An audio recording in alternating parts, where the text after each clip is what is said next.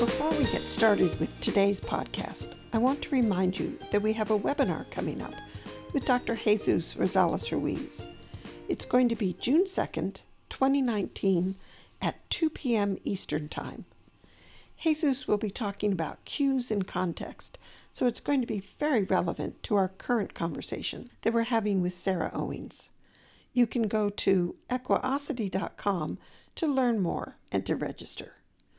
As always, we'll be recording the webinar, so if you can't attend the live event, you'll be able to listen to it afterwards.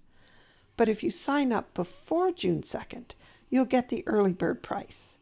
Again, to register, go to our website, equiosity.com. And now let's get started with today's podcast. Enjoy. Welcome to Equiosity, our podcast about all things equine, with a special emphasis on the horse human bond. My name is Alexandra Kurland. I'm the author of Clicker Training for Your Horse and many other books and DVDs on clicker training and I'm joined by Dominique Day, one of the co founders of Cavalia. We're in the middle of a conversation with Sarah Owings. Sarah is a dog trainer. It may seem odd that in a podcast about all things equine that we're talking about dogs, but there's a lot of value in looking at what people are doing with other species. I learned a long time ago that the way to expand a field is not from within, but by bringing in fresh ideas from outside. So I love going to the Clicker Expo and sitting in on the presentations of the other members of the faculty. They're not going to be talking about horses, not directly anyway, but it doesn't matter. They can be talking about the training of dogs or of exotic animals or even of people. There's going to be something in the presentation that will be of value and that I can take back to the horses that's going to help me to be a much better trainer. So I love listening to the expo talks. And Sarah is on the Clicker Expo faculty as well.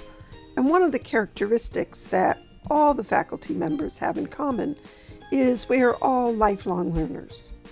When we aren't presenting, we're sitting in on each other's talks.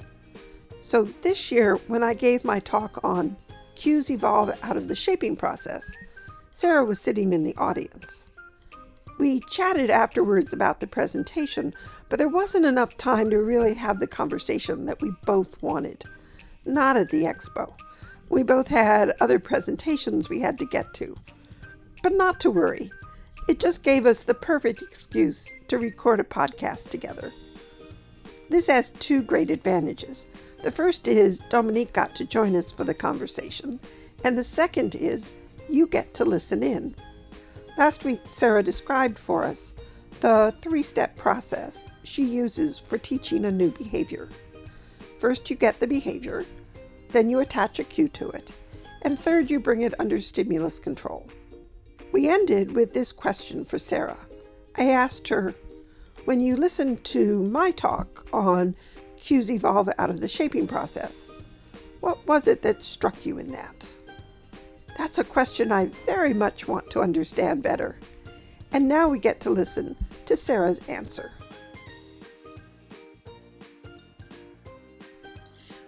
Well, what struck me was I, I think I was I, I think I was still compartmentalizing, right? In my efforts to be super clear with these conditions, I was very much like, you know, do your add a cue session separately from your shaping session. Make it separate, make everything clean and clear. And what I heard you were talking about was this idea of just letting the cues evolve from the shaping process itself.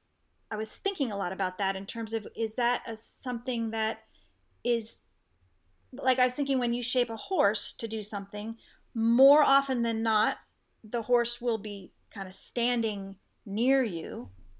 And I was thinking how herbivores have that 360 view, right? All the way. Not, is it not 360, but it's. But it's right. Their, their eyes are on the side of their head, so they can't. on can, the side of the head. right, so there's right. a. They have a quite a range of of visions. Right. Right. Whereas the, the carnivores have a, a little bit more of a narrow vision. sort of straight ahead, Right, kind of a right. what's ahead of them. So if you think about the descript what I just described of a of a carnivore going to a going to a table, getting clicked, orienting to the treat, going, and then now orienting right to me, and then going. See what I mean? There's a lot of forward focus. Right. But with the herbivores, I was thinking they are so environmentally aware that I mean, I'm sure that if you just cross your toes, They know it. even Yeah. in their per- in their peripheral vision, they know it. So I was really thinking about how you were able to sh- bring that in earlier. Right. So always it is go to people for opinions and horses, and we'll grant you dogs for answers. So it's always interesting to have these discussions between trainers, and then ultimately you go ask the animals that you're working with. So, what do you think of these ideas? And if, uh, as you explore and experiment with them, you go, oh, that actually adds some clarity. I can absolutely see for some of the things that I want to teach that moving and being less predictable may be an advantage for certain things that I want to teach. And mm-hmm. then being more of the dance partner is very much what I want for other things that I want to teach. And a lot of what we're doing with the horses, the work in hand, for example, it is you're dancing with your horse. And so you want them to read your cues. You want mm-hmm. them to tune into your body. So I don't want to resist that. I want to enhance that. So a lot of my background comes from this fascination with balance and this love of the feel that you have when you are, whether it's under saddle or beside a horse, and you're moving in sync with them. It's just, it's just heaven. So, mm-hmm. so a lot of why I train the way I train is because of what I train and and then it's also because of the species that I've focused on. So those of us who work with horses have the honor of working with the species that is represented by Clever Hans. And of course the you know the Clever Hans story is the horse that was in the early 1900s who his owner taught him to do all kinds of he could count and you could say how much is uh, you know six times four and he would tap out with his foot. He would tap out until he got to 24 and he just astounded audiences with his ability to answer the questions that were being presented to him. And of course this had to be a fraud.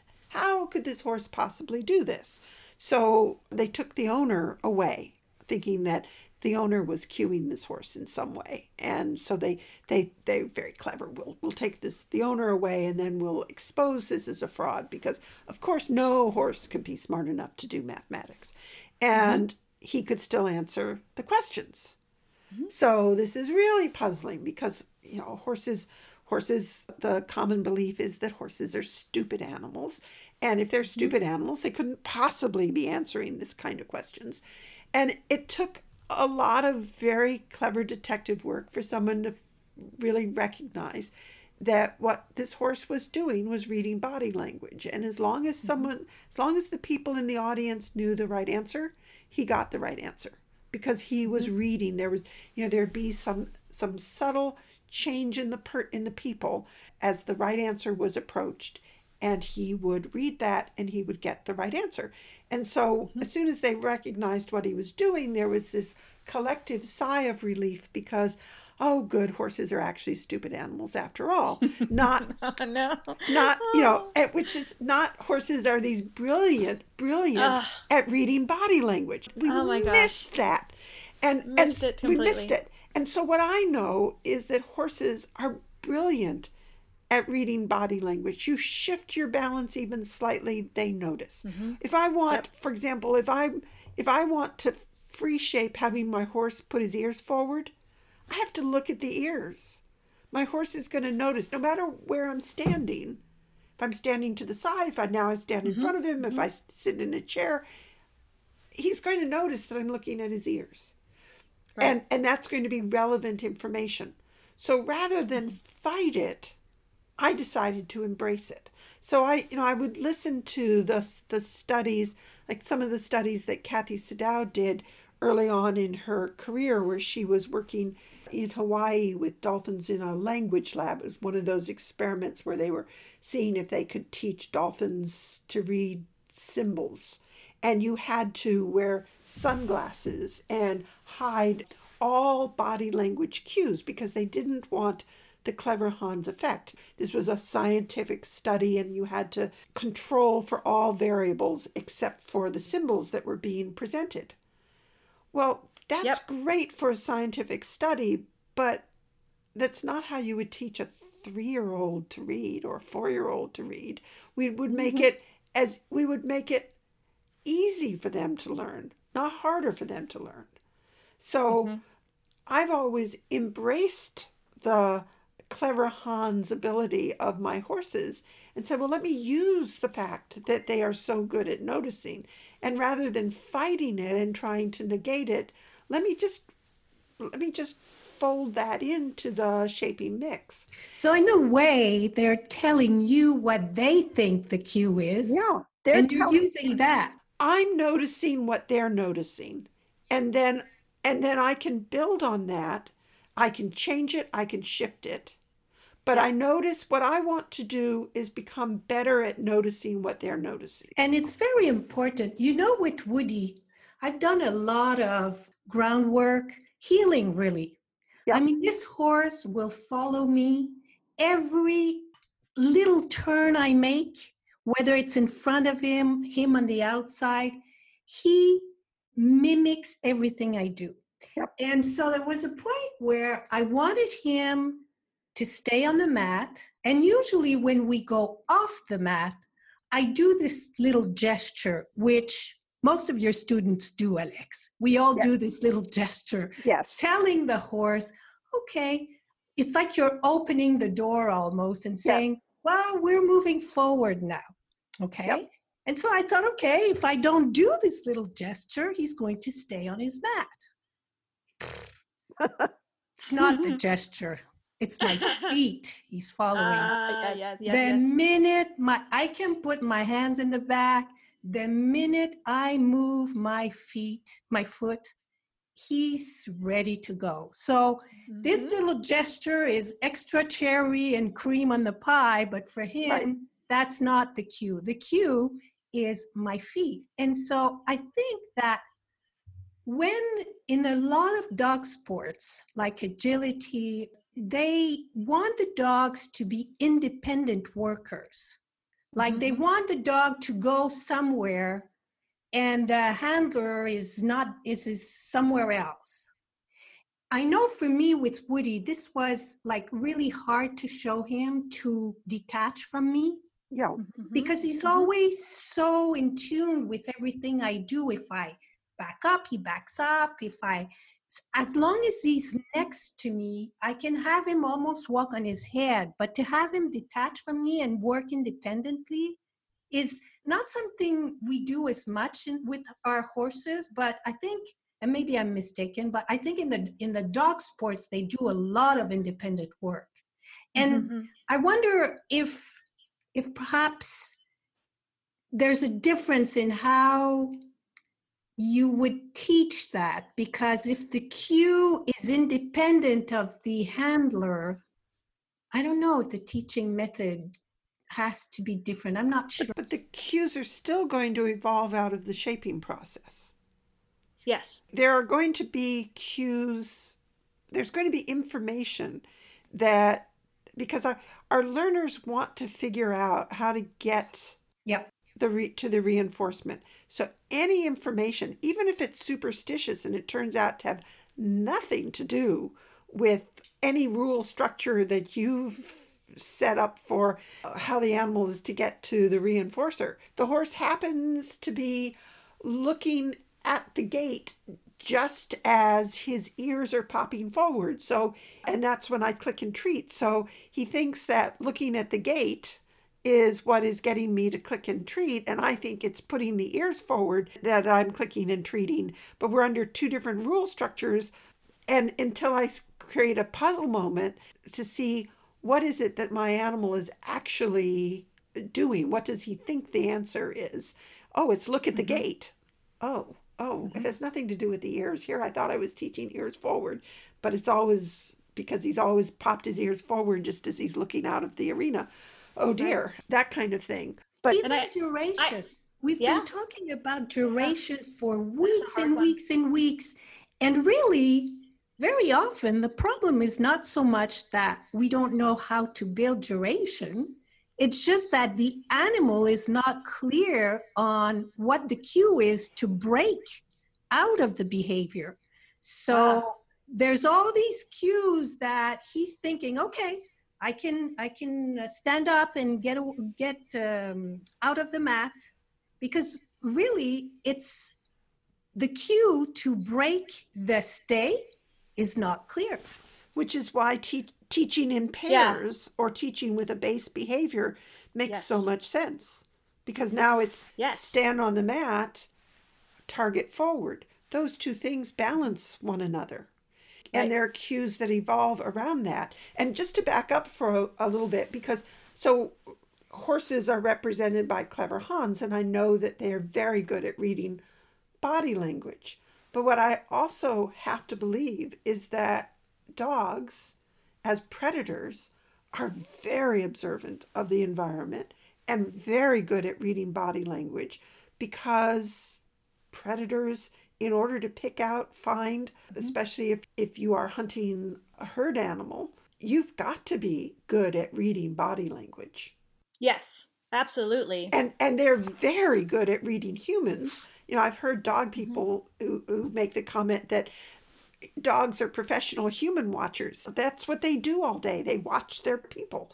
So they're very good at reading people. The proof of the pudding of that is think of how many steps ahead of your actually picking up your suitcase and walking out the door does mm-hmm. your do- is your dog aware of the fact that you are going to be leaving for the weekend and how many days and steps in advance of packing your suitcase do you have to go before you can break that cycle of your dog starting to worry because I know you're going to be leaving me, mother. So they're very good at observing. Mm-hmm.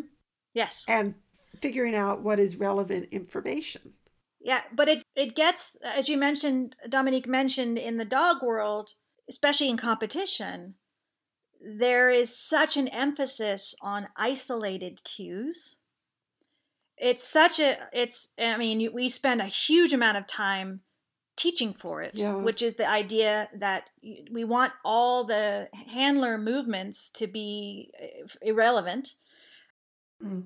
And yeah, you would lose point yeah. I-, I have to say that really tripped me up early on yes. because I don't train dogs. And trying to, you know, puzzle my way through what am I seeing that that is relevant to what I want to do? Why are they doing it this way? And this uh, separation, this dis- these discrete, I want to say cues, they didn't make sense to me. Because it's not yeah, and when you're dancing it isn't a cue. It's like i don't give a cue that creates this beautiful shoulder in or what it, it's it's a dance. Just as if you mm-hmm. were waltzing with someone if you there would be well there are a series of cues but they still need to be clear uh, for both the animal yeah but it's not a it's not a cue it's that's not how you dance. Right. I I actually think it's it's a really that's what's that's what made me so excited when I was listening to you because in my development I have reached this place where I've worked very hard to isolate cues and there's all kinds of tests you put the dog through, you know, cover your mouth with your hand, yep to make sure the dog's not reading your lips. Uh, put the glasses on. Yeah. Uh, turn your back on the dog. Uh, change your positions. Put a paper bag over your head. Over your head. I mean, all these things to sh- to. And I actually, you know, when I was teaching for Karen Pryor Academy, we we very rigorously made our students prove to us that they knew what their cues were. Yep. And I think that exercise is still important. Yes. Because what happens often to in the I'm sure in the horse world too, but in the dog world is the dog is perceiving the cue as a little head tilt or something, Yep. and the trainer thinks it's the word, Right. and the dog gets punished. Right. The dog will get punished or blamed for being stubborn. right. So I do a lot of work of saying it's really important for us to know what the dog is perceiving as the key. Yes. Um, yes. That's the so key. That's the key. that's the key. Because I can do a transferred cue process. You know, if I wanted to do freestyle, way Kay Laurence and, and Michele Pouliot, and and I wanted uh, an umbrella over my head to cue a spin, that in part is a transferred cue process. And if I want a verbal cue to become important and relevant, I can work that in through a transferred cue process. And sometimes I, I think it's really interesting to go through a process where you just say, okay, horse, dog, what are you listening to? Mhm. And ask them what they think. And then you, you've got a choice of, okay, I thought shaking my head up and down meant back up, but you're doing a jambette, Spanish walk gesture. So do I insist that it means back up, or do I become more flexible and say, oh, somewhere in my shaping process, boy, that got. That went through the Google Translate in an odd way, but maybe maybe it should mean maybe uh, maybe shaking my head up and down i'll go with what you think it, it means because i have that choice Right. you know do i do i insist that sit means sit or do i create a completely new verbal cue that doesn't have any background baggage behind it Right. and now that i have consistent ways of getting the behavior transferred cue process is easy to do Right. And why do we always have these verbal cues anyway? Because that fits us as primates. right they're for us But it's really not that good for our learner, for our horses or our dogs. It's probably much, if what you're talking about is so respectful, Alex, because if you notice that it's your little head tilt or your feet pointing forward, or if that's what the learner is saying is relevant, and you keep that cue as the relevant cue, then you're letting the learner tell you what is most natural for them Yeah. or what's easiest for them to perceive rather than imposing this you must learn english you know Right, right. you know kind of a thing Um, so i just think it's a that's what really made me so excited was i was like i can do this it's okay as long as we're thoughtful about it Right. as long as we're we're aware of those cues and not gonna somehow impose something later that right that makes sense I think both models can actually merge together rather beautifully. That they're not in opposition, that actually merge together with this understanding that you can't, because what I've learned from the horses is you can't not cue. So there's another piece that early on, uh, and it was from Gary Wilkes so Gary Wilkes, for those who don't know, he was he was a canine behaviorist, and he, I think it was probably around ninety one or ninety two. He approached Karen Pryor, and asked her if he if she thought clicker training would work for dogs, and Karen up to that point she hadn't used clicker training for dogs. She'd used it with her horses, with the Welsh ponies that she had when she was at Sea Life Park in Hawaii, she had some Welsh ponies and she started experimenting with them and using the technology that she was learning for the dolphins. But she never thought to train the dogs because they were just farm animals, they were just around. But when Gary asked that question, she said, Well, of course, of course you could. And so Gary was a very creative, inventive trainer.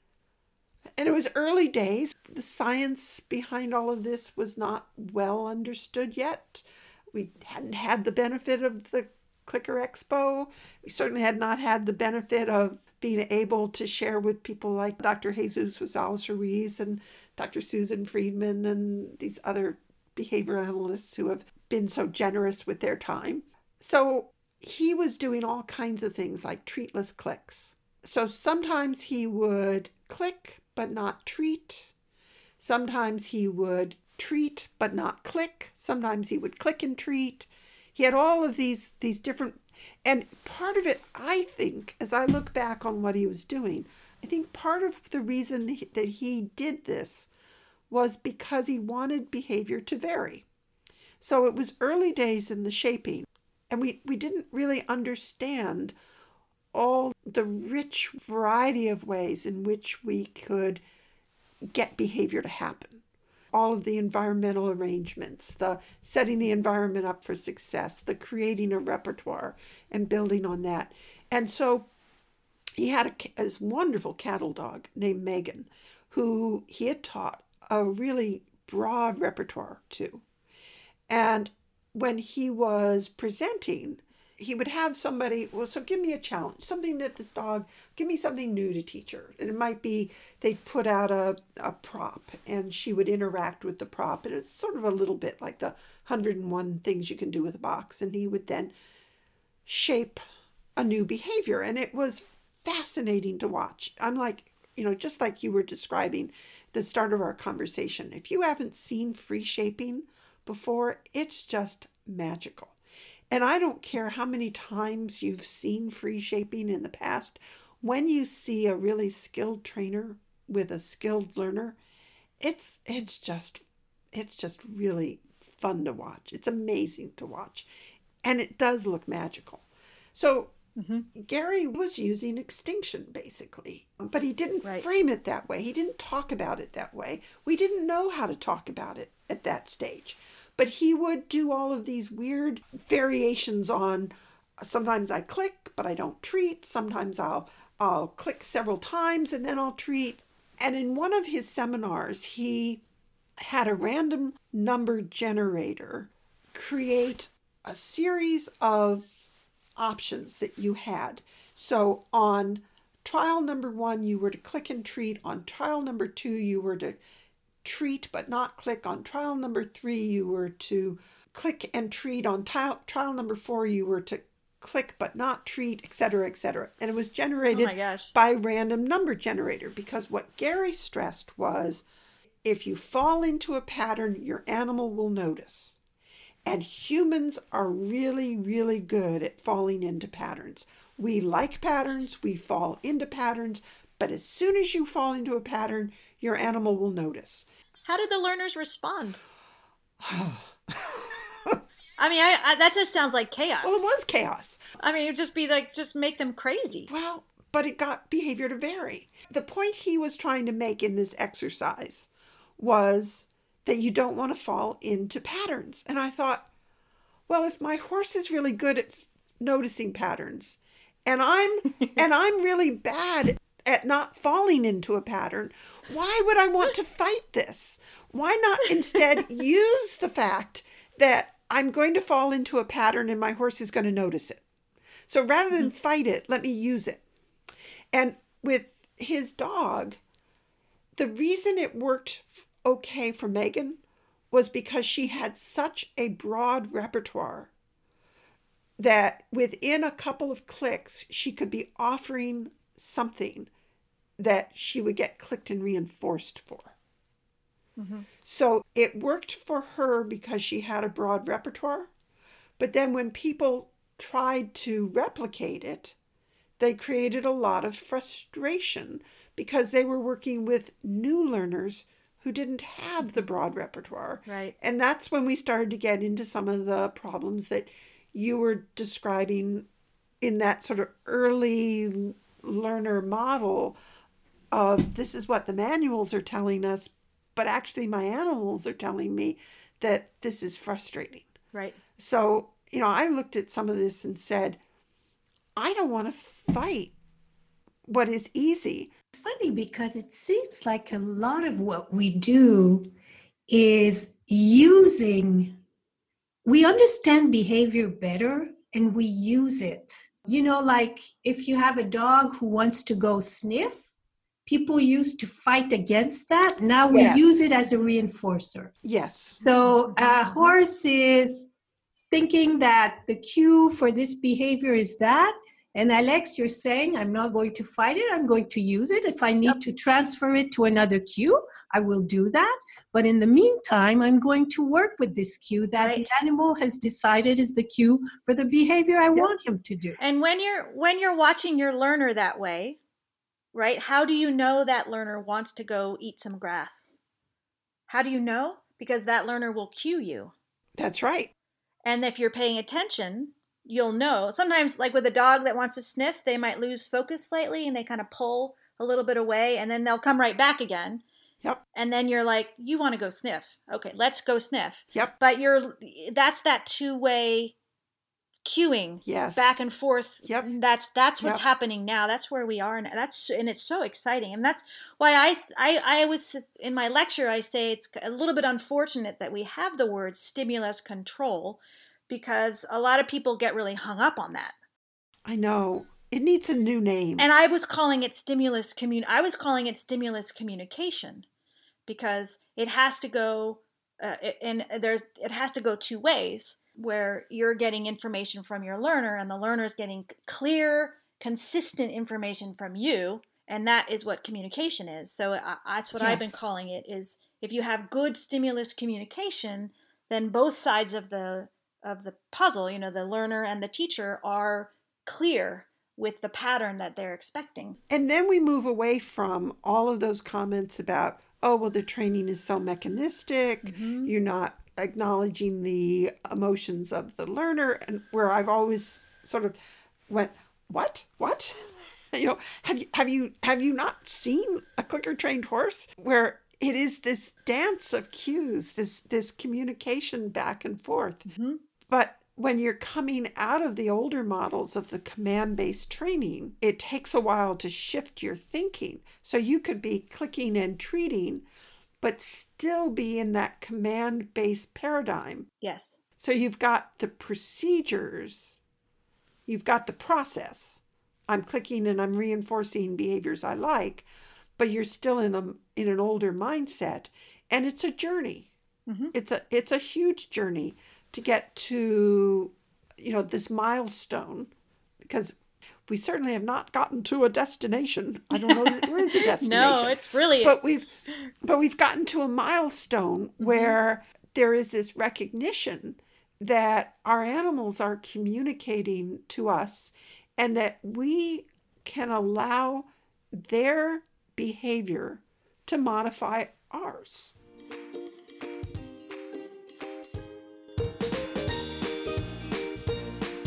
Now, there's a perfect stopping place. Our conversation has brought us to a milestone. We have reached this recognition that our animals are communicating to us, and we can allow their behavior to modify ours. When you reach a milestone, it's a good idea to pause and consider the path you've been traveling before heading off in search of the next milestone. So that's what we're going to do. We'll pause here and pick up next week with the conclusion of our conversation with Sarah Owings. And remember, we have a webinar with Dr. Jesus Rosales Ruiz on June 2nd, 2019. It's going to be at 2 p.m. Eastern Time, and as always, we'll be recording the webinar, so if you can't attend the live event, you'll be able to listen to it afterwards. But if you sign up before June 2nd, you'll get the early bird price. Again, to register, go to equiosity.com. We'll be talking about cues in context, so the webinar is going to fit in perfectly with the current podcast. So bring your questions about cues and join us on June 2nd at 2 p.m. Eastern Time. And until next time, have fun with your training.